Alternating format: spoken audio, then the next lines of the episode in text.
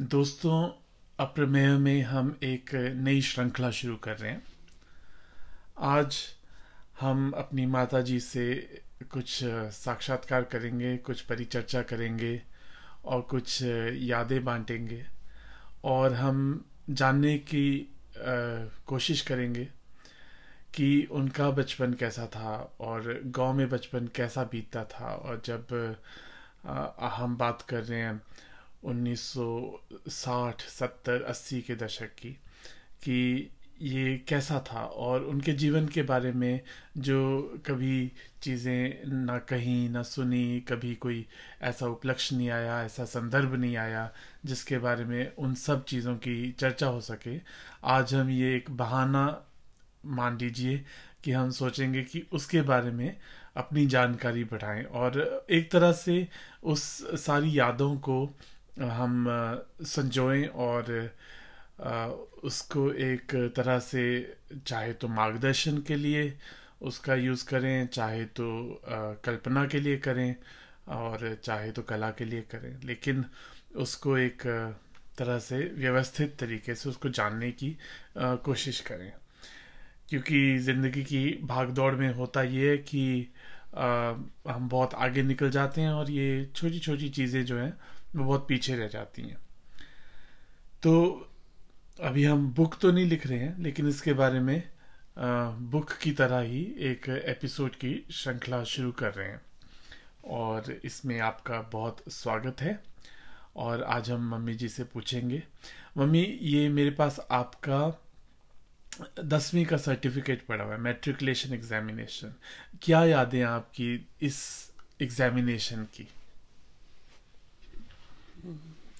देखिए, मैं अपने जन्म से लेके मैट्रिक तक के जो, दिन बिताए हैं, वो मैं अपने पुत्र सुमित शर्मा जी को बता रही हूँ। तो देखिए, मेरा जन्म पंद्रह नौ तिरसठ में एक छोटे से गाँव ताल के किनारे द्योट में हुआ। वो हमारा गाँव जो है ताल से फ़ेमस है ताल के नाम से। तो वहाँ कोई ताल था क्या? कोई हाँ वहाँ एक बहुत बड़ा तालाब था। वो आज भी है और वही ताल के नाम से वो शहर जो है, वो मशहूर है। तो मेरे बचपन जो है जैसे जैसे मेरे को सामने दिमाग में पिक्चर देखने को मिली और यादें दिमाग में आने लगी तो मैं ये शुरुआत एक अपने पूजनीय माता पिता जी से शुरू करती हूँ, जिन्होंने जन्म देकर मेरे को ये संसार दिखा रहे हैं। तो मेरे माता पिता जी अभी तो इस संसार में नहीं हैं, लेकिन जो मैं आज देख रही हूँ तो उन्हीं के मार्गदर्शन और उन्हीं की आँखों से देख रही हूँ। तो आपके पिता का नाम यानी कि मेरे नाना जी का नाम आपके सर्टिफिकेट पे दिख रहा है। ये 1981 का सर्टिफिकेट में इसमें लिखा है डॉटर ऑफ़ श्री रिखी राम हाँ जी। तो आ, क्या जो नाना जी थे वो इस वक्त आपका सर्टिफिकेट उन्होंने देखा था जब आप दसवीं पास किए थे? हाँ मेरा दसवीं पास का सर्टिफिकेट मेरे तो मेरे हिसाब से तो यहाँ आपके बहुत ही अच्छे अच्छे मार्क्स आए हैं। संस्कृत में निन्यानवे मार्क्स हैं साइंस में आपके 88 मार्क्स हैं, हिंदी में नब्बे हैं, और बाकी सोशल साइंस मैथ्स और बाकी में भी साठ प्रतिशत से अधिक है। तो ये तो अच्छा लग रहा है। उनका क्या रिएक्शन था? उनका बहुत खुश होते थे वो, कि जैसे मार्क्स देखे और हमें सवेरे शाम पढ़ने बिठाते थे कि अच्छे मार्क्स लो। और अच्छे मार्क्स लेकर जब हम आते थे तो वो बहुत खुश होते थे। तो मैं शुरू करती हूँ। मेरे माता पिता जो है, वो बहुत ही धार्मिक विचारों के थे। मेरी माँ ने सवेरे उठकर पूजा पाठ करना, टाइम से टाइम, और पूजा पाठ करने के बाद ही जो है उन्होंने खाना खाना। वो बहुत धार्मिक विचारों के थे। तो उसके बाद देखो, हमें भी, हम उनसे बहुत प्रभावित होते रहे। जिस, उस टाइम हमारे गाँव में बिजली नहीं होती थी और पानी भी कोई कनेक्शन नहीं होता था। कुएँ बोड़ियों से पानी लाना पड़ता था। और बिजली जो है वो मिट्टी का तेल लैंप में डाल के लैंप जला के जो है हम पढ़ते थे। और मिट्टी का तेल कहाँ मिलता था? ये डिपो में मिलता था? हाँ ये मिट्टी का तेल पहले तो दुकानों में ही मिल जाता था। हम्म धीरे धीरे जैसे ही मांग बढ़ती गई तो एक स्थान डिपो में मिलना शुरू हुआ। अच्छा। जो कि फिर बहुत लोगों की भीड़ लग जाती थी, लाइन में लगना पड़ता था। तो ये मिट्टी का तेल जो है हमें मिलता था। और धीरे धीरे जैसे ही टाइम निकलता गया और सरकार जो है, वो अच्छे से काम करने लगी और गाँव गाँव में घूमने लगी। देखा तो फिर बिजली का भी प्रबंध हुआ। पानी का भी प्रबंध हुआ। लेकिन जो पानी कुएँ बोड़ी का था, नेचुरल पानी, नेचुरल वाटर, बहुत साफ़ सुथरा वाटर, वो नलकों में नहीं आता था। नलकों में तो उस टाइम प्योरीफाइड वो नहीं होते थे। और तो पीने के लिए जो है, हम फिर भी बोड़ी से ही लाते थे। अच्छा। ये वही वाली बॉडी तो नहीं थी वो जो घर से अगर आप दाएँ तरफ़ चलो तो हम्म। थोड़ा सा कच्चा रास्ता जाता था फिर एक ऐसी बॉडी आती थी जिसमें नीचे को पौड़ियाँ उतरती थी और साथ हाँ, में पीपल हाँ। का पेड़ था। हाँ मेरे को याद है नानी घगरा पहन हाँ। हाँ। घगरा पहन के वो पीपल की पूजा करते थे। हाँ और फिर नीचे जाते थे वो पानी लेकर आते थे। हाँ नीचे से पानी एक बार मैं भी। गया था। हाँ हाँ। वही कुआँ। हाँ। वो कुआ है। अच्छा। बोड़ियाँ होती हैं कुएँ होते हैं लेकिन जहाँ पीपल का पेड़ आपने देखा वो कुआ है। अच्छा। हाँ तो वो पानी बहुत साफ़ सुथरा होता। तो और नेचुरल चीज़ें होती थी। ये आजकल ये खाद डालकर जो अनाज पैदा किया जाता है हम्म, इस अनाज से बहुत से हम बीमारियाँ शुरू होगी। हाँ। हमने तो कभी बीमारी म, जुकाम और इसके सिवाय कभी सुना ही नहीं था बीमारी होती क्या है। हम्म, लेकिन जैसे ही आगे से आगे ये खाद्य जो डाल रहे हैं खेतों में अच्छा। तो इससे ऐसी बूटी पैदा हो रही है जिस बूटी से जो जहर है उस बूटी को अगर उखाड़े हाँ तो लोग जो बीमार पड़ जाते हैं। हम्म, हम्म, तो ये आजकल जो है ये खादों का जो है ये बड़ा गलत सिलसिला चल पड़ा तो तो उस वक्त नाना खेती करते थे? हाँ मेरे माँ बाप जो है वो पेशे से किसान हैं। हमारे घर में पशु होते थे दूध वाले पशु होते थे खेत बीजने के लिए बैल होते थे भेड़ बकरियाँ होती थी। तो ये सब हमारे घर में जो है किसान किसान का काम माँ बाप करते थे तो उसी से हमारा जो है गुजारा चलता था। और उसके बाद हम पाँच बहन भाई हैं तो सब अच्छे से, अच्छी परवरिश हमारे माँ बाप हमारी कर रहे थे। टाइम टू टाइम दूध पिलाते थे टाइम टू टाइम दही से रोटी दूध से रोटी लस्सी पीने को। हम्म, और गाँव में इतने अच्छे गड़गड़ खट्टे गोड़े खट्टे होते थे धूप में हम दिन में हम्म, गड़गड़ खट्टे का मुरब्बा बनाकर मक्की की रोटी बीच में चूर के क्या मज़ा आता था। और मेरे मुँह में भी पानी आ गया एकदम से वो नीचे वाली दाढ़ होती है ना एकदम से अकड़ के ऐसे को पानी छोड़ा उसने। क्योंकि हाँ। मेरे को भी याद है हम गलगल का खट्टा बनाकर मक्की की रोटी और धनिया और चीनी और नमक लूण हाँ वो डालकर हाँ। तो बहुत ही आनंद अनुभव होता था हमारे हमारे को और फिर सुबह शाम हम खेतों का काम करते थे दिन में पढ़ाई का करते थे रात को भी हम पढ़ाई करते थे। और कभी छुट्टी का दिन हो तो हमने, हम पशुओं को भी चराते थे। ऐसे ऐसे करके जो हमारा जो बचपन है, याद आता है तो बहुत ही अच्छे तरीके से बीता है हमारा बचपन।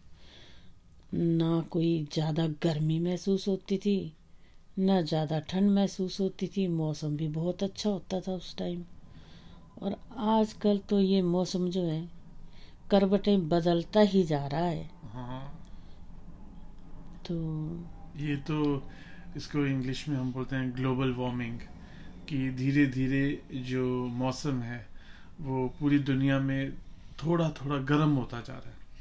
और गर्म होने की वजह से जो अ, हमारे ग्लेशियर हैं जहाँ से नदियाँ आती हैं जो बर्फ़ पिघलती है उससे वो भी पिघलते जा रहे हैं। हाँ। और उससे क्या हो रहा है समुद्र का स्तर भी बढ़ता जा रहा है। बढ़ता जा रहा है और जो समुद्र के पास के इलाके हैं वो धीरे धीरे डूबते जा रहे हैं। हम्म, और उससे ये जो मछलियाँ हैं और जो हमारे समुद्र के नीचे जितने भी प्राणी हैं वो भी बहुत उनके भी बर्ताव में बहुत अंतर आ रहा है। हम्म, तो ये तो हो रहा है तो इसीलिए जो आपने जीवन जिया बचपन में वो बहुत ही एक तरह से इस मायने में देखा जाए तो आदर्श जीवन था। आदर्श जीवन था हाँ, कि जैविक खेती होती थी साफ़ पानी होता था हाँ। तो डॉक्टर होते थे?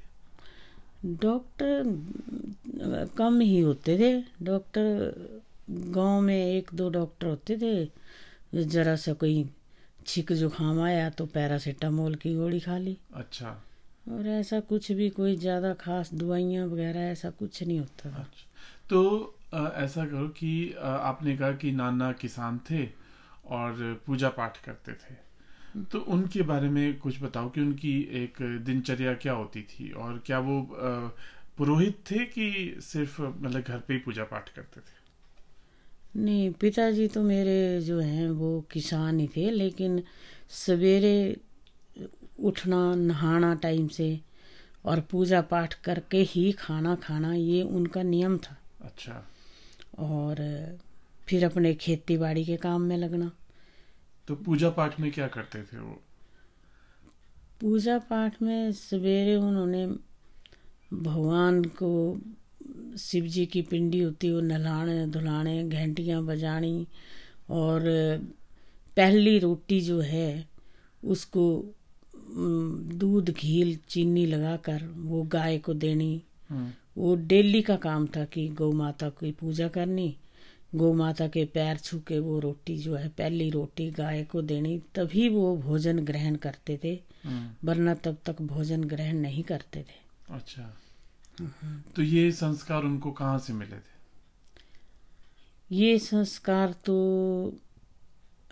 उनको लगता है मैंने अपने दादा दादी नहीं देखे अपने माँ बाप से मिले होंगे। अच्छा।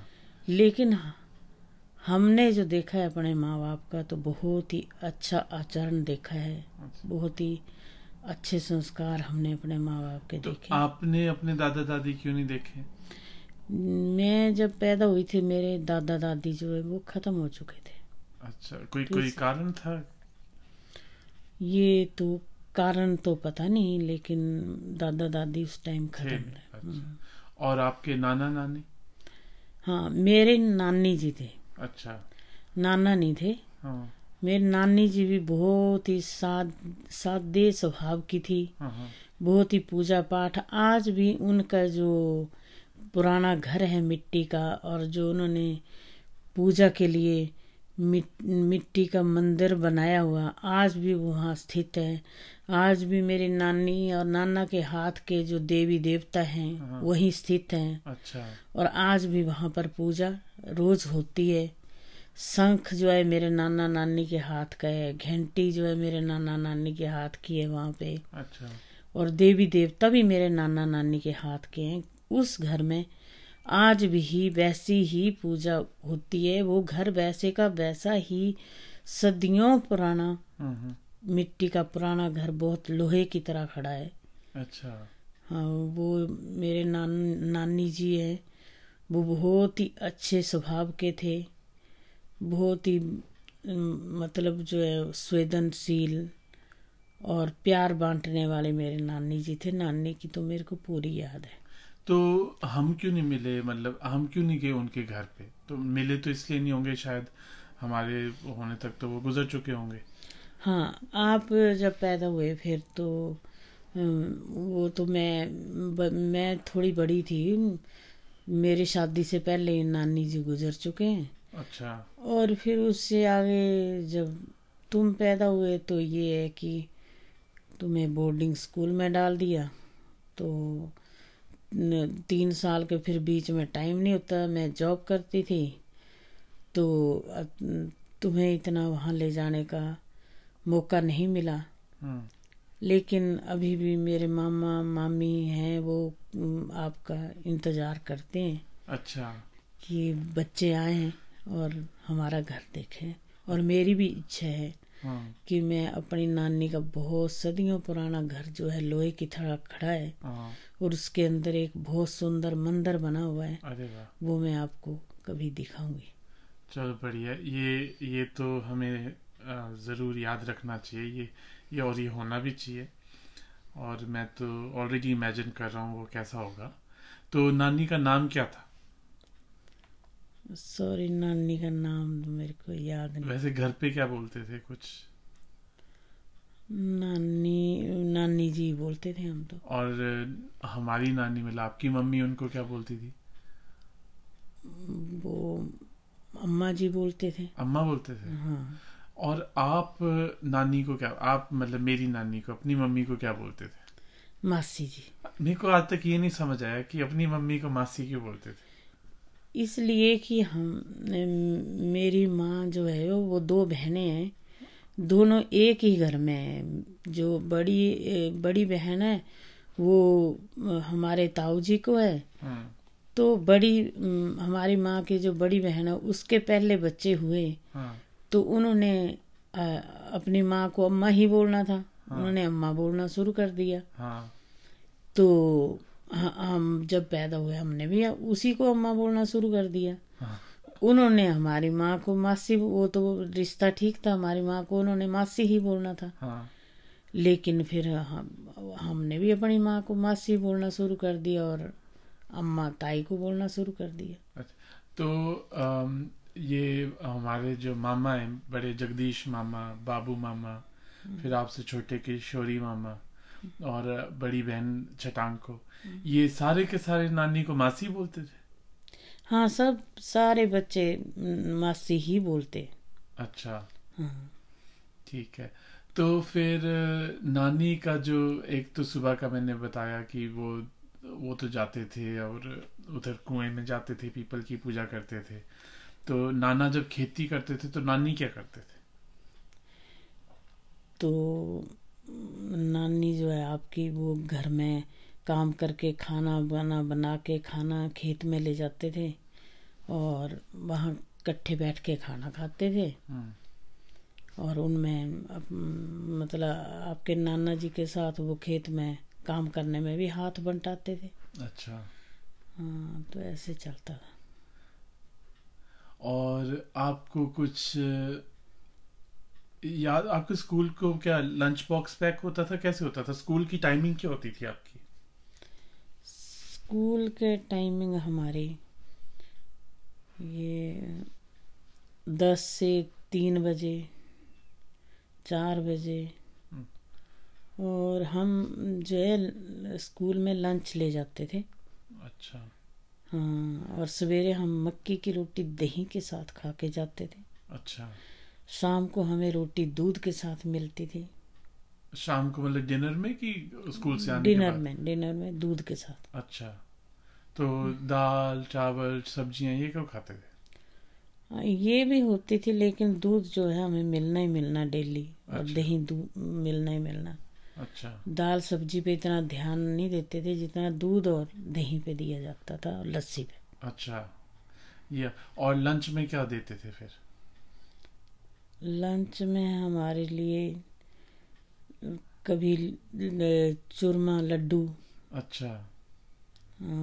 और कभी वो हरी पत्तेदार सब्ज़ी हाँ। और रोटी। अच्छा ये कौन बनाता था? ये हमारे नानी जी बनाते थे। अच्छा। ना, नानी जी ने हम हाँ, माता जी मासी आपके हाँ। और मेरी नानी। हाँ। अच्छा वो बनाते थे। हाँ। और स्कूल आपने पहले से शुरू कर दिया था? मतलब जब बच्चा जाना शुरू होता है चार पाँच साल की उम्र में तभी से स्कूल आपका चालू है? हाँ स्कूल मेरा शुरू उस टाइम हमारा स्कूल शुरू होता था साढ़े पाँच छः साल की उम्र में। अच्छा। हाँ। तो मतलब आप कर रहे हो 1960 के अ, में पैदा हुए हो तो उन्नीस में। हाँ तिरसठ में। तो उस दशक की बात कर रहे हो। तो लेकिन मतलब जैसे सुनने में आता है कि भाई इंडिया में तो या फिर गाँव में लड़कियों को पढ़ाना बुरा मानते हैं तो ऐसा अ, हिमाचल में ऐसा नहीं था? ये ये तो था ये तो गाँव में पहले से ही कि लड़कियों को नहीं पढ़ाना लड़कों को पढ़ाना। हम्म, लड़कियाँ तो दूसरे घर में जाएँगी। अच्छा। इतना नहीं पढ़ाना जमाना ठीक नहीं है दूर जाना पड़ता था। तो ये तो पहले से ही धारणा चली आई लेकिन अब ये धारणा नहीं है लोगों में। नहीं तो फिर आप कैसे पढ़ लिए? मतलब आपको कैसे स्कूल जाने दिया? दसवीं तक हाँ ये ये क्वेश्चन उठता है कि मेरी जो ताई अम्मा थी उसकी जो बेटियाँ थी वो पांचवी से आगे नहीं पढ़ाई। अच्छा। और हमारे माता पिता जी ने ये अम, प्रण लिया कि नहीं हम मैंने हमने अपने बच्चों को पढ़ाना है। अच्छा। तो उन्होंने पढ़ाया लेकिन मेरे पिताजी से मेरी ताई की ताई की लड़कियाँ लड़ती थी आपने अपनी बेटियों बच्चों को पढ़ाया आगे और हमें नहीं पढ़ाया। अच्छा। हाँ हमें पांचवी तक ही पढ़ाया और आप अपनी बेटियों को पढ़ा रहे हैं क्योंकि मेरी बहन को भी आगे कोर्स कराया प्रभाकर एलटी। हाँ। और मैं मेरे को मैं मैट्रिक क्लियर करके हटी। तो आईटीआई में मेरे पिताजी ने डाला लेकिन किसी कारण बस मेरे पिताजी की डेथ हो गई। हम्म। तो मेरे को बहुत सी परिस्थितियों का सामना करना पड़ा। हम्म। लेकिन फिर भी ये भगवान की दुआ से मैं जो है आगे निकलती गई। तो ये ये बड़ी बात है कि गाँव में जब बाकी लड़कियों को नहीं पढ़ाने दिया जा रहा था या फिर कम पढ़ाए रहे थे और तो आपको नाना जी ने पढ़ाया तो उन उनके मन में ये कैसे आया कि भाई इनको आगे तक पढ़ाओ? हाँ वो उनके मन में माता पिता के मन में था कि बच्चों को कैसे भी है पढ़ाना है। चाहे कितनी भी मेहनत खेतों में करनी पड़े दूध बेचना पड़े हम्म, गाय बैल रखने पड़े। हम्म, लेकिन बच्चों को आगे पढ़ाना है क्योंकि उनके उनके विचार बहुत जो है वो लोगों से अलग थे। अच्छा। हम्म। तो ये विचार आए कैसे उनमें? क्या वो कुछ अखबार पढ़ते थे या रेडियो सुनते थे या कहाँ से मतलब उनको ये एक नए विचार जो भाई गाँव में बाकी लोग नहीं कर उनको कैसे लगा कि भाई मेरे मेरे बच्चों को ऐसा करना है? वो दुनिया को देख देख के जैसे ए, एक दो फैमिलियाँ ऐसी थी उनकी भी लड़कियाँ जो हैं वो जो हमारे से पहले पैदा हुई हैं वो आगे वो पढ़ा रहे थे और वो टीचर लग थी। तो मेरे माँ बाप को भी उनको देख देख के उनके मन में भावना आई कि क्यों ना हम भी अपनी बेटियों को आगे पढ़ाएँ और यहाँ तक कि अपने पैरों पर स्टैंड करें। अच्छा। और उनके आ, मतलब जैसे मान लो कि आज आपको पता है कि हिमाचल का मुख्यमंत्री ये है देश का प्रधानमंत्री ये है देश में ये चल रहा है राज्य में ये चल रहा है तो आप तो अखबार पढ़ते हो और पता चल जाता है। तो उस वक्त गाँव में खबरें पहुँचती थी? मतलब कोई पता चलता था उनको कि भाई क्या चल रहा है देश दुनिया में? देखो हमारे पिताजी के पास एक छोटा सा रेडियो होता था। अच्छा। उस टाइम और उन्होंने कितना मर्ज़ी खेतों का काम करना लेकिन सवेरे शाम शाम को सोना तब खाना तब खाना पहले खबरें सुननी। अच्छा। उस रेडियो के द्वारा खबरें सुननी और उसमें फिर पहाड़ी दो तीन गाने आते वो सुनने फिर खाना खा के सोना। तो वो भी इस और वो पूरे दिनचर्या का, अगर एक दिन में जो भी काम किया या जो भी खर्चा किया, वो बहुत सोच समझ के चलते थे। अगर उन्होंने चवन्नी भी खर्च करी तो वो भी शाम को उन्होंने बड़ी बड़ी डायरियाँ लगाई हुई थी, रजिस्टर लगाए थे। उसमें वो तारीख लिखनी और वो खर्चा लिखना, ये किया, नमक खरीदा, ये खरीदा खरीदा, वो सब उनका अभी भी वो डायरियाँ बाँध के रखी हैं नोट उनके लिखे हुए हाथों पे। तो नाना नानी पढ़े लिखे थे? हाँ वो उस टाइम के अच्छे पढ़े लिखे चार पाँच क्लासों में मतलब चार पाँच क्लास से ही उनकी दसवीं के बच्चे के बराबर वो दिमाग का उनका मुकाबला था। बहुत अच्छी लिखाई थी मेरे पिताजी उर्दू बहुत अच्छा लिखते थे। अच्छा। हाँ उनके हाथों के लिखे हुए रजिस्टर अभी भी हैं उर्दू में लिखे हैं। कहाँ है वो रजिस्टर? वो घर में है। किसके पास? वो मेरे बड़े मामा जी के पास हैं।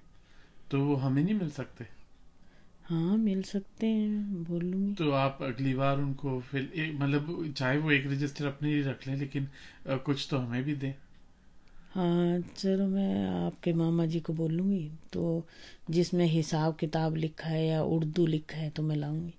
क्योंकि हमने उनकी फ़ोटो तो देखी नहीं नाना की। फ़ोटो भी ले आएँगे। फ़ोटो है नाना की? हाँ। तो हमने क्यों नहीं देखी आज तक? ध्यान नहीं दिया होगा लेकिन आपकी नानी की फ़ोटो तो मैंने पूजा घर में रखी नानी की तो मुझे पता है नाना की नहीं देखी कभी। चलो नाना की भी लाएँगे। नाना की इतनी थी नहीं फिर लेकिन कहीं कारण बस छोटी सी फ़ोटो मिली है तो वो बनाई हुई है। चलो ये आप ध्यान रखना कि वो रजिस्टर और वो फ़ोटो तो हमें उर्दू पढ़नी तो नहीं आती। आपने सीखी थी उर्दू? नहीं अ, हाँ वो थोड़ी बहुत सीखी थी अ, लेकिन इतना फिर उर्दू का सब्जेक्ट नहीं रहा तो फिर नहीं सीखा। मतलब भारत की जब आज़ादी हुई तो उसके बाद अ, सब हिंदी में सिलेबस हो गया। हाँ तो मैं मैं तो बल्कि मैंने भी थोड़ा बहुत उर्दू लिखा है लेकिन अब तो अब नहीं आता। हाँ। हम्म। अच्छा मतलब वो उस समय पुराने जमाने से उर्दू चल रही थी तो उनको हम्म। अच्छा वो मैंने देखा है कि गाँव में जैसे मुंशी है उनके काम भी काफ़ी उर्दू वाले उर्दू वाले ही होते थे। वो अल्फ बे पे पे, ते ते। ए। हाँ। से। और अभी भी उनके जो नक्शे बनाने के तरीके हैं और उसमें जो लिखने का तरीका है अभी भी बहुत ही ज़्यादा अब तो शायद अंग्रेज़ी में हो गया काफ़ी। और हम्म। लेकिन पुराने पुराने में देखता हूँ कि बड़े उर्दू उर्दू में लिखे होते थे मतलब उर्दू हाँ उर्दू शब्द में उर्दू ही शब्द होते थे सारे। अच्छा। हम्म। और नाना जी को संस्कृत आती थी? हाँ नाना जी को संस्कृत भी आती थी। लेकिन हमने उनका ज़्यादा लिखना जो है हिंदी और उर्दू में देखा है। अच्छा। हम्म। और नानी भी पढ़े लिखे थे?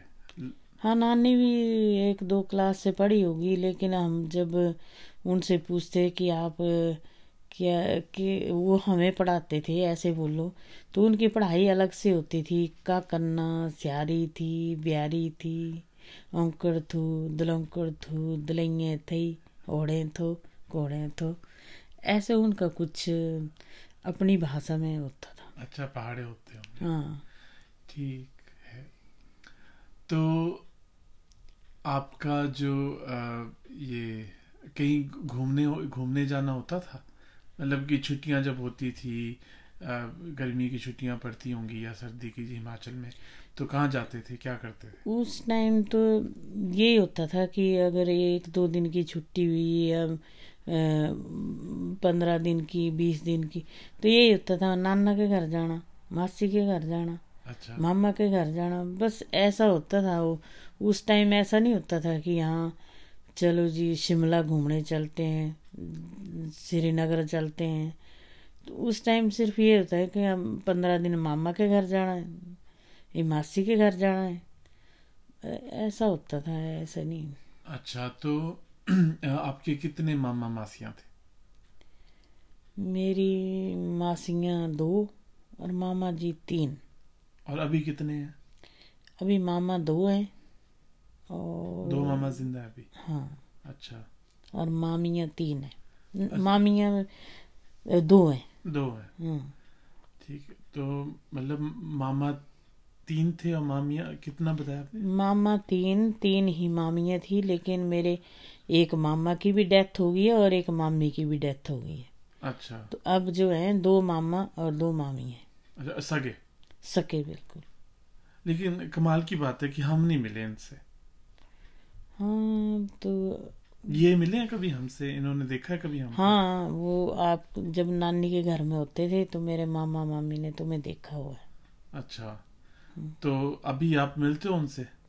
हाँ मैं आती हूँ जाती हूँ उनके घर में। मतलब किन, किन जैसे आपने कहा दो मामा है दो मामी है तो सब चारों से कि हाँ सबके इकट्ठे ही घर है बिल्कुल पास पास में तो सबसे मिलते हैं। अच्छा। गप्पे मारते हैं जाते हैं आते हैं। अच्छा। चलो इससे तो बहुत ही उत्सुकता हो रही है कि इनको देखने की इनसे मिलने की इनसे बात करने की हमने कभी की नहीं आ, कभी सोचा ही नहीं। इनसे बात करने का। अभी मेरे को तो पता ही अभी चल रहा है कि इतने मामा मामियाँ आपके हैं तो हमारे तो वो नाना नानी लगे एक तरह से। हम्म हम्म। चलो अच्छा है। तो आपके छुट्टियों की कोई याद बताओ तो जब आप जाते थे मामा और मासी के घर में तो वहाँ करते क्या थे फिर छुट्टियों में? आप कहते आप जिद करते थे मामा के यहाँ जाना है मासी के यहाँ जाना है वो क्यों जिद करते थे? वहाँ इसलिए जिद करते थे फिर दो चार दिन रह के मन तो नहीं लगता था फिर हाँ। अपने घर चल पड़ते थे। अच्छा। लेकिन कभी वहाँ पे जो मौसम चला होता था कभी आम का तो आम खा रहे हैं अमरूद खा रहे हैं। अच्छा। वो क्योंकि देसी घर में गाँव में अमरूद लगने हाँ। पपीते आम आड़ू ये सब गाँव में देसी होते थे। तो ये ये मामा के घर में अमरूद बहुत होते हैं वो खाने जाके अच्छा। वो टेस्टी होते हैं। कितना दूर था मतलब नानी के घर से मामा का घर मतलब हमारी नानी के घर से आपके घर से? पैदल चल चल जाते थे बसें तो जाती नहीं थी उस टाइम अच्छा। तो आधा पौना घंटा लगता था अपने घर से मामा के घर तक. अच्छा। तो आपका स्कूल कहाँ था? हमारा स्कूल ताल में. ताल में था? हाँ पांचवी तक ताल में हाँ। और फिर दसवीं तक डिड में टिक्कर. टिक्कर में। तो मतलब आप टिक्कर से आगे कभी गए थे दसवीं तक? टिक्कर से आगे द, नहीं फिर उसके उससे आगे नहीं गए कभी। अच्छा उससे आगे दसवीं के बाद ही गए। हमीरपुर में नहीं देखा था तब तक? नहीं। मतलब दसवीं क्लास तक आपने सिर्फ़ ताल और आसपास के गाँव और टिक्कर हाँ देखा हाँ, था? हाँ। हमीरपुर में देखा था। अच्छा। और सड़कें भी कच्ची होंगी? हाँ सड़कें कच्ची बारिशों में बहुत कीचड़। अच्छा। और क्या क्या मतलब बारिशें होती थी तो क्या सांप सूप जंगली जानवर या ऐसा कोई खतरे होते थे वहाँ के गाँव में हिमाचल में? हाँ इतने ज़्यादा नहीं होते थे। हाँ। जैसे आजकल ज़्यादा ही खतरा है उस टाइम तो बहुत अच्छे अच्छे पक्षी होते थे। अच्छा। और इस टाइम ज़्यादा थोड़ा सा अंधेरा हो जाए तो मृग मृग मृग। और उस टाइम तो कितने अंधेरे तक घास काटते थे कोई मृग का नाम नहीं था। अच्छा। हाँ और अब तो बस दिन दिन में काम करते हैं। उस टाइम बहुत अच्छे पक्षी होते थे कोयल चिड़िया चिड़ियों को रोज चावल डालने बहुत सारी चिड़िया हज़ारों के हिसाब से इकट्ठी हो जाती छोटी छोटी चिड़िया होती है। हाँ उनको चोग बोलते हैं चावल हाँ। डालते हैं उनको। अच्छा। अब तो उनको ना उनका नाम तक नहीं रहा पूरे हिमाचल में चिड़िया गई कहाँ? हाँ ये सारा हमारा ये जो पर्यावरण को हमने खराब किया है और जो टावर लग गए हैं मोबाइल के टावर हम्म, उससे काफ़ी सारी जो मधुमक्खियाँ हैं जो तितलियाँ हैं और जो ये छोटी छोटी चिड़ियाँ हैं ये इन ये बड़ी बड़ी प्रभावित हुई हैं।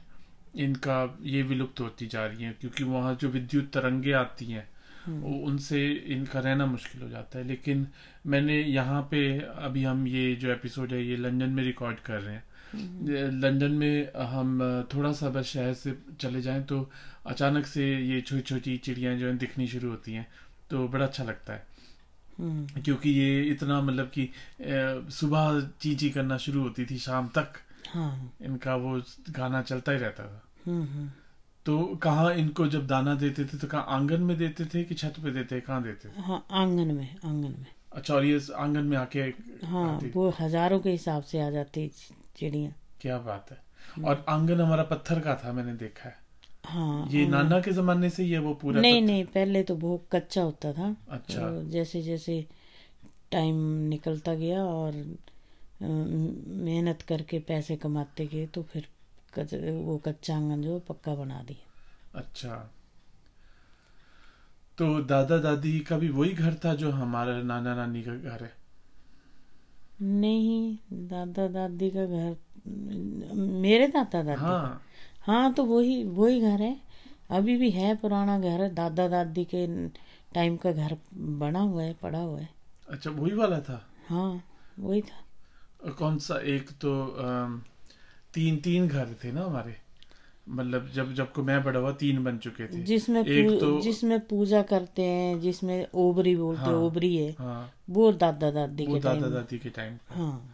तो उसमें जो बहुत अच्छा मार्बल भी नहीं कह सकते फर्श जो हाँ मेरे को फर्श। लाल लाल रंग का पत्थर और हाँ, हरे रंग के हाँ, पत्थर वाला फर्श। ए, ए, सीमेंट में कलर डाल के किए हुआ हाँ वो कितना सुंदर लगता है। हाँ। तो वो वो फर्श उस जमाने का कि पहले कच्चा था? नहीं वो मेरे माँ बाप ने बनाया वो उन्होंने किया पक्का। उन्होंने पक्का किया? हाँ। ठीक है। तो ये शौचालय तो बड़े बाद में बने। हाँ शौचालय बहुत बाद में बने। शौचालय पहले ऐसे बाहर जंगल में जाते थे। अच्छा। हम्म। तो फिर ये डर नहीं लगता था? नहीं उस टाइम इतना कोई डर नहीं था। सवेरे शाम सब लोग इकट्ठे होके जंगलों में जाते थे। अच्छा। तो क्या अंधे अंधेरा मतलब जब जब को अंधेरा ही है उसी वक्त चले जाते थे कि थोड़ी सुबह हुई? जैसे जैसे किसी का टाइम बनता है सुबह है दिन है जैसे मर्ज़ी जाओ वो जगह ही ऐसी थी साइड में कि उसमें जाते रहते थे लोग। अच्छा। ठीक है और आपका जो ये आपके तीन भाई हैं एक बहन है उसमें से तीन आपसे बड़े हैं, एक छोटा है। तो इनके साथ आपने पूरा मतलब जब आप जब आप पैदा हुए होंगे तो कुछ आपसे बड़े होंगे। तो ये इनके साथ जो बचपन बीता और इनके साथ क्या यादें आपकी?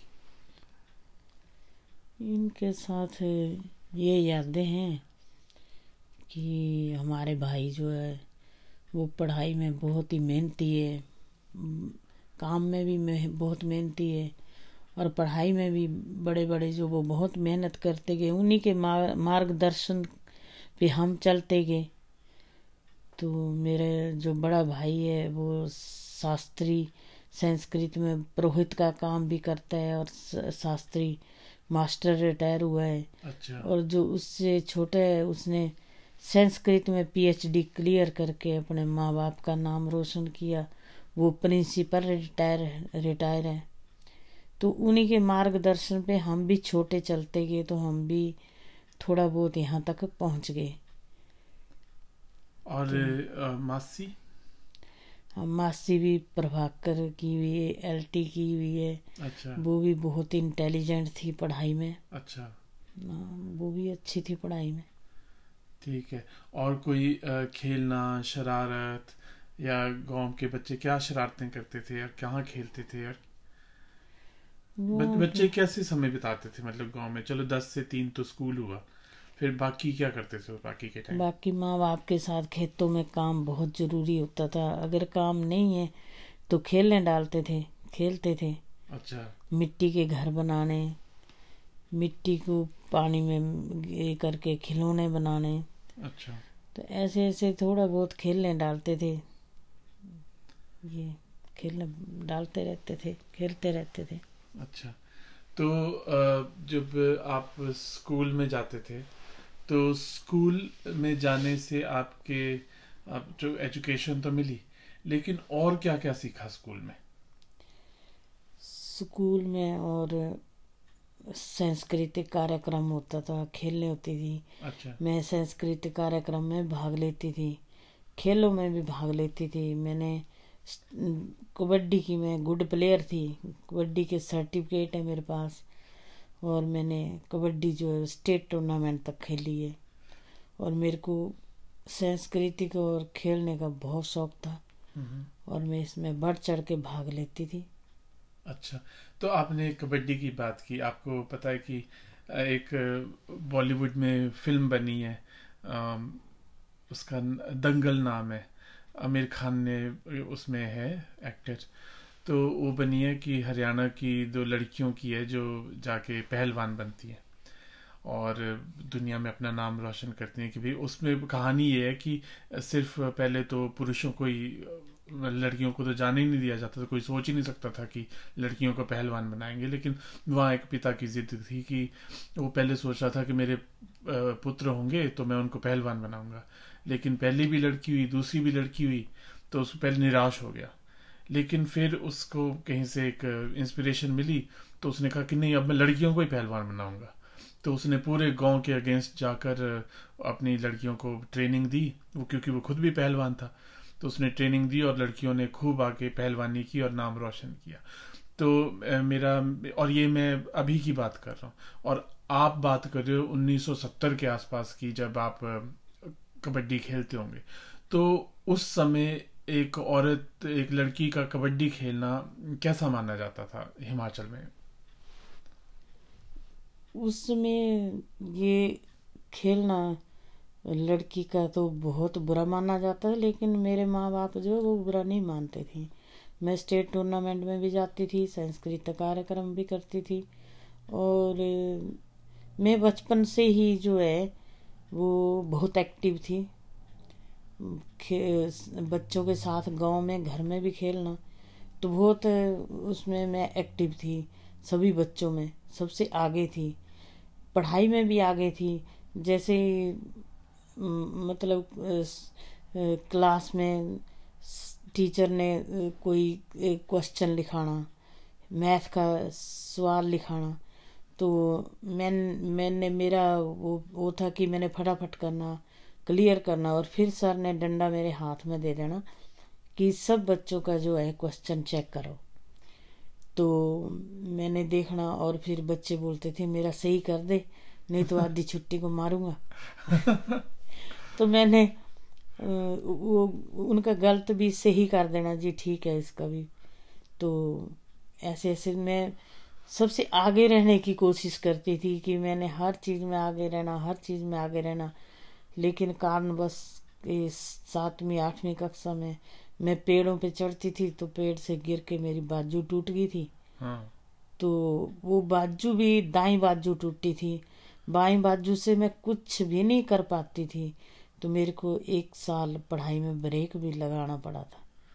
अच्छा। क्योंकि मेरी दाई बाजू टूट गई और फिर वो बचपन की टूटी हुई बाजुएँ जो है वो हड्डियाँ जो है वो जुड़ भी जल्दी जाती हैं ऐसा कुछ नहीं है। हाँ। लेकिन वो गाँव में ही एक बहुत फ़ेमस रूमी रूमी करके होता है। वो उस टाइम तो कोई डॉक्टर नहीं होते थे प्लस्तर वाले वो। तो वो रूमी ही उसने ही मेरी बाजू जो है ठीक कर दी और मैं फिर पढ़ाई में शुरू हो गई। अच्छा। तो आपने फिर, और फिर उसके बाद जो आपका जैसे आप पढ़ाई कर रहे होंगे तो आपने करते करते ये सोचा कि आप आगे किस चीज़ में पढ़ाई करेंगे या आगे क्या व्यवसाय करेंगे, क्या करियर बनाएँगे? उसके बारे में सोचा कि नहीं सोचा था उस टाइम नहीं नहीं, मैंने कुछ नहीं सोचा था। वो माँ बाप ही सोचते थे कि आगे क्या करवाना है। वो मैंने कुछ नहीं सोचा था। मेरे पिता ने ही मेरे को आईटीआई में डाला। तो ये उस टाइम बच्चों की चॉइस नहीं चलती थी। ना तो उस टाइम ये था कि ऐसा ऐसा कोई कंपनी भी नहीं थी कि हाँ आगे लड़के ये कर रही मैं एमबीबीएस कर रही हूँ, मैं ऐसा कोर्स कर रही हूँ तो तुमने ऐसा करना है। ऐसा कुछ नहीं था। मेरे साथ जो लड़की हैं, वो सब, मेरे साथ जो पढ़ी हुई वो सब हाउस वाइफ है। वो मैट्रिक से आगे नहीं पढ़ी, लेकिन मेरे को मेरे पिताजी ने आईटीआई में डाला। तो मैंने आईटीआई करी। तो ऐसे ऐसे करके जो है, आगे निकली अच्छा। तो आपने देखो, आपने पढ़ाई की आपने खेतों में भी काम किया। आपने कहा कि आप खेलते भी थे। कबड्डी के स्टेट टूर्नामेंट तक आप गए हो। और तो स्टेट टूर्नामेंट का एक्सपीरियंस कैसा था आपका? तो स्टेट टूर्नामेंट में आप गए होंगे तो आपने तो बाकी अन्य क्षेत्र की लड़कियों के साथ आपका मुकाबला हुआ होगा। तो हाँ। कैस, कैसा आपका कोई कोच भी था? कैसे कैसा एक्सपीरियंस था वो? वो हर स्कूल में जो है वो अलग अलग टीचर होते थे तो हम खेलने वाले खिलाने वाले टीचर को बोलते पीटी मास्टर हम्म। तो पीटी मास्टर वो जहाँ भी टूर्नामेंट होते सर हमारे साथ होते स्कूल के दो तीन सर हम्म। और हम बहुत इंजॉय करते थे बहुत इंजॉय सवेरे उठ के ठंडे पानी से नहाना और एक्सरसाइज करनी कूदना ग्राउंड में एक सौ जानपुर का ग्राउंड होता है चुगान उसमें होता है टूर्नामेंट तो वहाँ हमने कूदना, दौड़े लगानी तो अब बहुत ही इंजॉय करना हमने। ऐसा कुछ नहीं, बिल्कुल दुनियादारी को भूल के जिस काम के लिए निकल जाना, बहुत इंजॉय करना और खेलना। तो आपके पीटी मास्टर आपको मतलब प्रोत्साहन देते थे? कैसी ट्रेनिंग होती थी उनकी?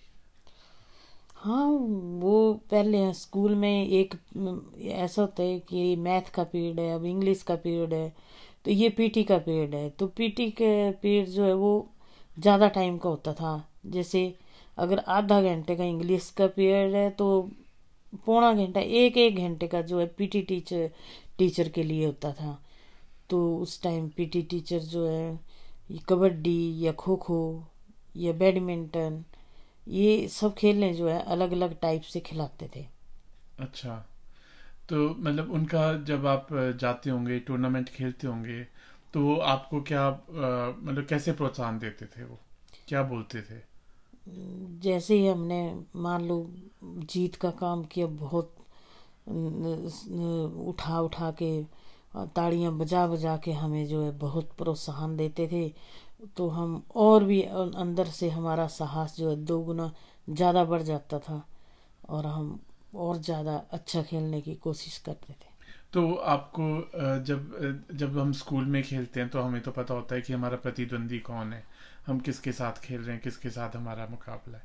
लेकिन जब आप स्टेट टूर्नामेंट के लिए जा रहे हैं तो आगे जो प्रतिद्वंदी है, वो तो पता नहीं कौन से राज्य से है या फिर तो उस एक अजनबी के सामने तो आपको और उधर देखने वाले भी होते होंगे हाँ, दर्शक। हाँ, तो। उसमें कैसी फीलिंग आती थी?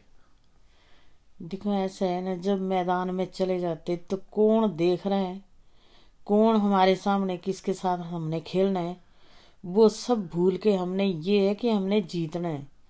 हम देखने वाले की भी परवाह नहीं मारते थे और किसके साथ खेल रहे हैं उसकी भी परवाह नहीं मारते थे। हम ये सोचते हैं कि जैसे हम में खेलने वाले वैसे ये हैं। हम्म। तो चलो जितना भी जोश होश से खेलते थे अच्छा। आगे निकलते थे। और जब आप जैसे मान लो जीतती तो उसके बाद हाथ मिलाते थे अपने प्रतिद्वंदी से क्या करते थे मतलब? हाँ जिनको हरा देना हमने वो तो बहुत दुखी होते थे लेकिन फिर भी गले लगते थे हाथ मिलाते थे। अच्छा। लास्ट में देखो दो दो बंदे जो हैं वो वो करते हैं मैदान में आते हैं। लेकिन एक को तो हार माननी पड़ती है। हम्म। तो उस जो हार जाता है वो हार मान के रोने बैठ जाए उससे थोड़ा ना काम चलता है तो हाथ मिला के गले लग के हम अलग होते थे। अच्छा। तो आप भी कभी हारे होंगे? ऐसा कभी हुआ कि हाँ हाँ। तो वो वो कैसी फीलिंग थी? जब हारते थे तो ये फीलिंग आती थी कि नहीं अगली बार देखेंगे अगली बार देखा जाएगा अच्छे से खेलेंगे जीतने की कोशिश करेंगे। अच्छा। हाँ। तो फिर ये छूटा कब आपसे फिर ये खेल का सिलसिला? ये खेल का सिलसिला फिर तो मैट्रिक के बाद आईटीआई में डाल दिया तो आईटीआई में खेल का सिलसिला नहीं चलता था। हम्म। तो फिर उसमें तो छूट गया लेकिन घर में आके हम अप, आपस में दोस्ती की होती थी लड़कियाँ गाँव की थोड़ा अलग से अपने अपने आंगनों में खेल लेते थे। अच्छा अपने आंगनों में आप कबड्डी खेलते थे? हाँ एक दूसरे के साथ टाइम पास करने के लिए सुबह शाम खेल लेते थे। तो ए, एक कबड्डी ही खेलते थे कि कोई और भी खेल होते थे? नहीं नहीं अलग अलग लुक्का छुपी। अच्छा। लुक्का छुपी खेलनी रेस लगानी। अच्छा। बैडमिंटन खेलना। तो मतलब आप जैसे बोलते हो बॉल खेलना। हम्म। नहीं आप बोलते हो ना कि मेरे को मौका नहीं मिला नहीं तो, तो मेरे को सुन के ऐसा लग रहा है कि आप आपका जो उत्साह है वो बहुत ही मतलब इतना है कि जैसे एक जो पैदाइशी खेल खिलाड़ी होता है। बाय। बर्थ जो स्पोर्ट्स पर्सन होता है मतलब उसके खून में ही खेल बह रहा है तो वैसा जज्बा सुनाई देता है। कि अगर मिलते तो और आप आज भी फिजिकली बहुत एक्टिव हो सुबह सुबह घूमने चले जाते हो नहीं भी घूम पाते तो घर पे ही कुछ ना कुछ करना शुरू कर देते हो। तो मतलब आप आपका ये है कि खाना कम नहीं करोगे लेकिन एक्सरसाइज जितनी मर्ज़ी करवा लो। तो एकदम आपका खिलाड़ी वाला जीवन है। तो ये आ, वो ये तो देखने को मिलता है। आ, ये खाने का शौक कब लगा आपको? ये खाने का शौक जो है वो बचपन से ही था क्योंकि गाँव में अब तो बनी बनाई स्वीट डिश अलग अलग टाइप की मिलती है हमारे टाइम में तो बबरू ज़्यादा बनते थे बबरू। हाँ। वो आटे में मिठा डाल के शक्कर डाल के वो तो खाने के जैसे माँ ने बना के रखा चोरी से भी खा जाना तो लुके छुपे खा जाना दूध की मलाई उठा के खा लेनी तो ऐसे घी चुरा के खा लेना। ये बचपन से ही शौक था खाने का। तो और इसमें माँ बाप एक सेकंड के लिए बुरा तो मानते थे लेकिन वो फिर बोलते कोई बात नहीं खा लिए चलो कोई बात हाँ। अच्छा। मेरे को याद है आप हमेशा कहते हैं कि खाने की चोरी जो है वो चोरी नहीं होती आप बोलते थे। हाँ मैं आज भी इसी बात को बोलती हूँ कि चोरी होती है किसी की चीज़ उठा ली पैसे उठा लिए किसी के कपड़े उठा लिए चोरी बोल खाने की चाहे टमाटर है चाहे बादाम है मैं इसको चोरी नहीं मानती। खाने की चीज़ को मैं बिल्कुल चोरी नहीं मानती।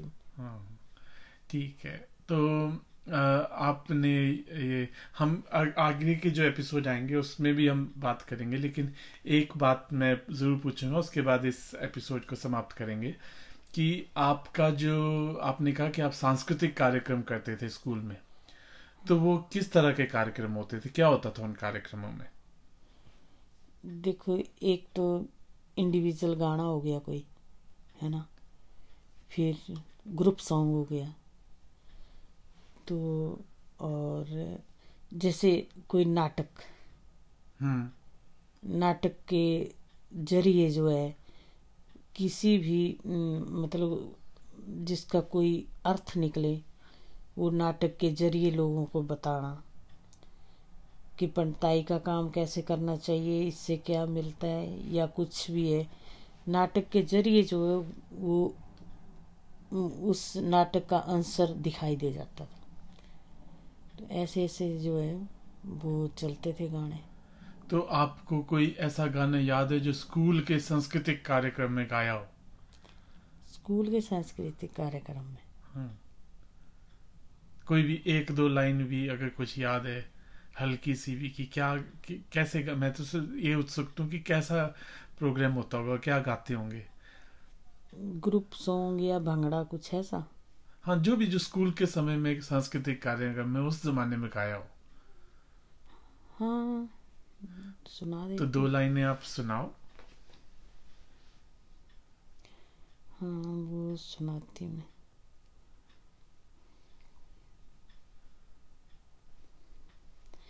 खाना खाई लो मरे सजना अस केड़े रोज मिलना। खाना खाई लो मरे सजना अस केड़े रोज मिलना। तेरी तेरी खातिर खाना बनाया तेरी तेरी खातिर खाना बनाया। खाना खाई लो मरे साजना सकड़े रोज बोलना। खाई लो मरे साजना सकड़े रोज बोलना। बहुत अच्छा बहुत अच्छा। आपने आ, देखो इतनी सारी यादें ताज़ा की कितनी सारी चीज़ों के बारे में बताया और आपने अपने बचपन से गाना भी आपने याद करके सुनाया। इस सब के लिए आ, मैं एक छोटा सा गाना और सुना देती हूँ। हाँ हाँ ज़रूर सुना हायो मेरे आ दिल हो हायो मेरे आ दिल हो फुला रे आ कुजड़ुआ हो। फुला रे आ कुजड़ुआ हो। भूली जाया दिलड़ुआ हो। भूली जाया दिलड़ुआ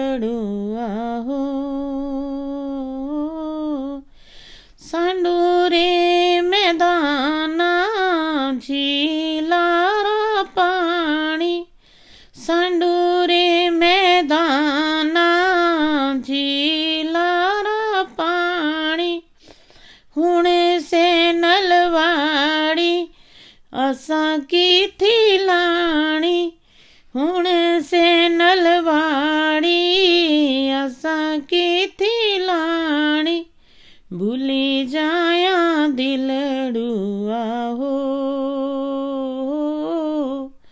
भूली जाया दिलड़ुआ हो। हायो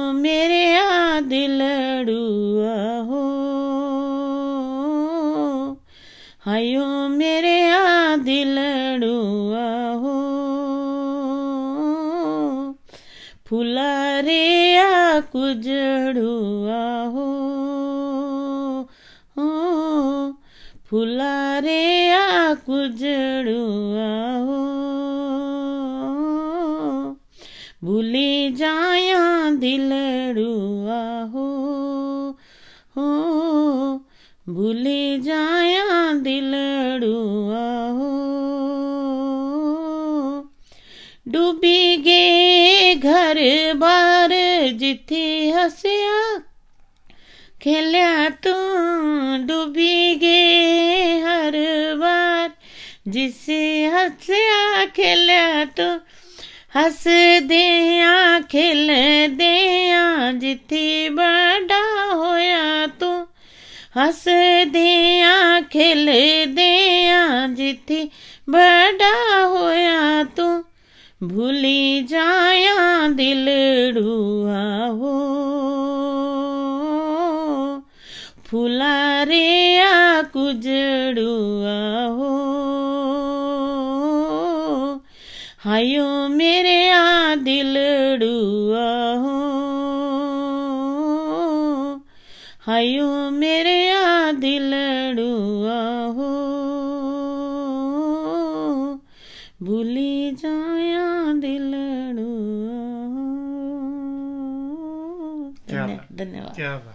अब इसका आप मतलब भी समझा दो फिर उसके बाद हम इसको समाप्त करते हैं इस एपिसोड इसका ये किस उपलक्ष्य में ये गाना है? ये हमारे हिमाचल में एक डिस्ट्रिक्ट बिलासपुर है। हम्म। वहाँ पर बहुत बड़ी झील होती थी लेकिन वहाँ पर झील के किनारे बहुत प्यारे प्यारे घर होते थे। तो एक बार झील में इतना पानी आ गया कि वो घर बार जो है वो पानी में डूब गए अच्छा। तो जो उस घरों के लोग बचे तो उन्होंने उस उपलक्ष पर वो ये गाना बनाया था कि घर बार पानी में डूब अच्छा उसकी याद में ये। उसकी याद में। अच्छा।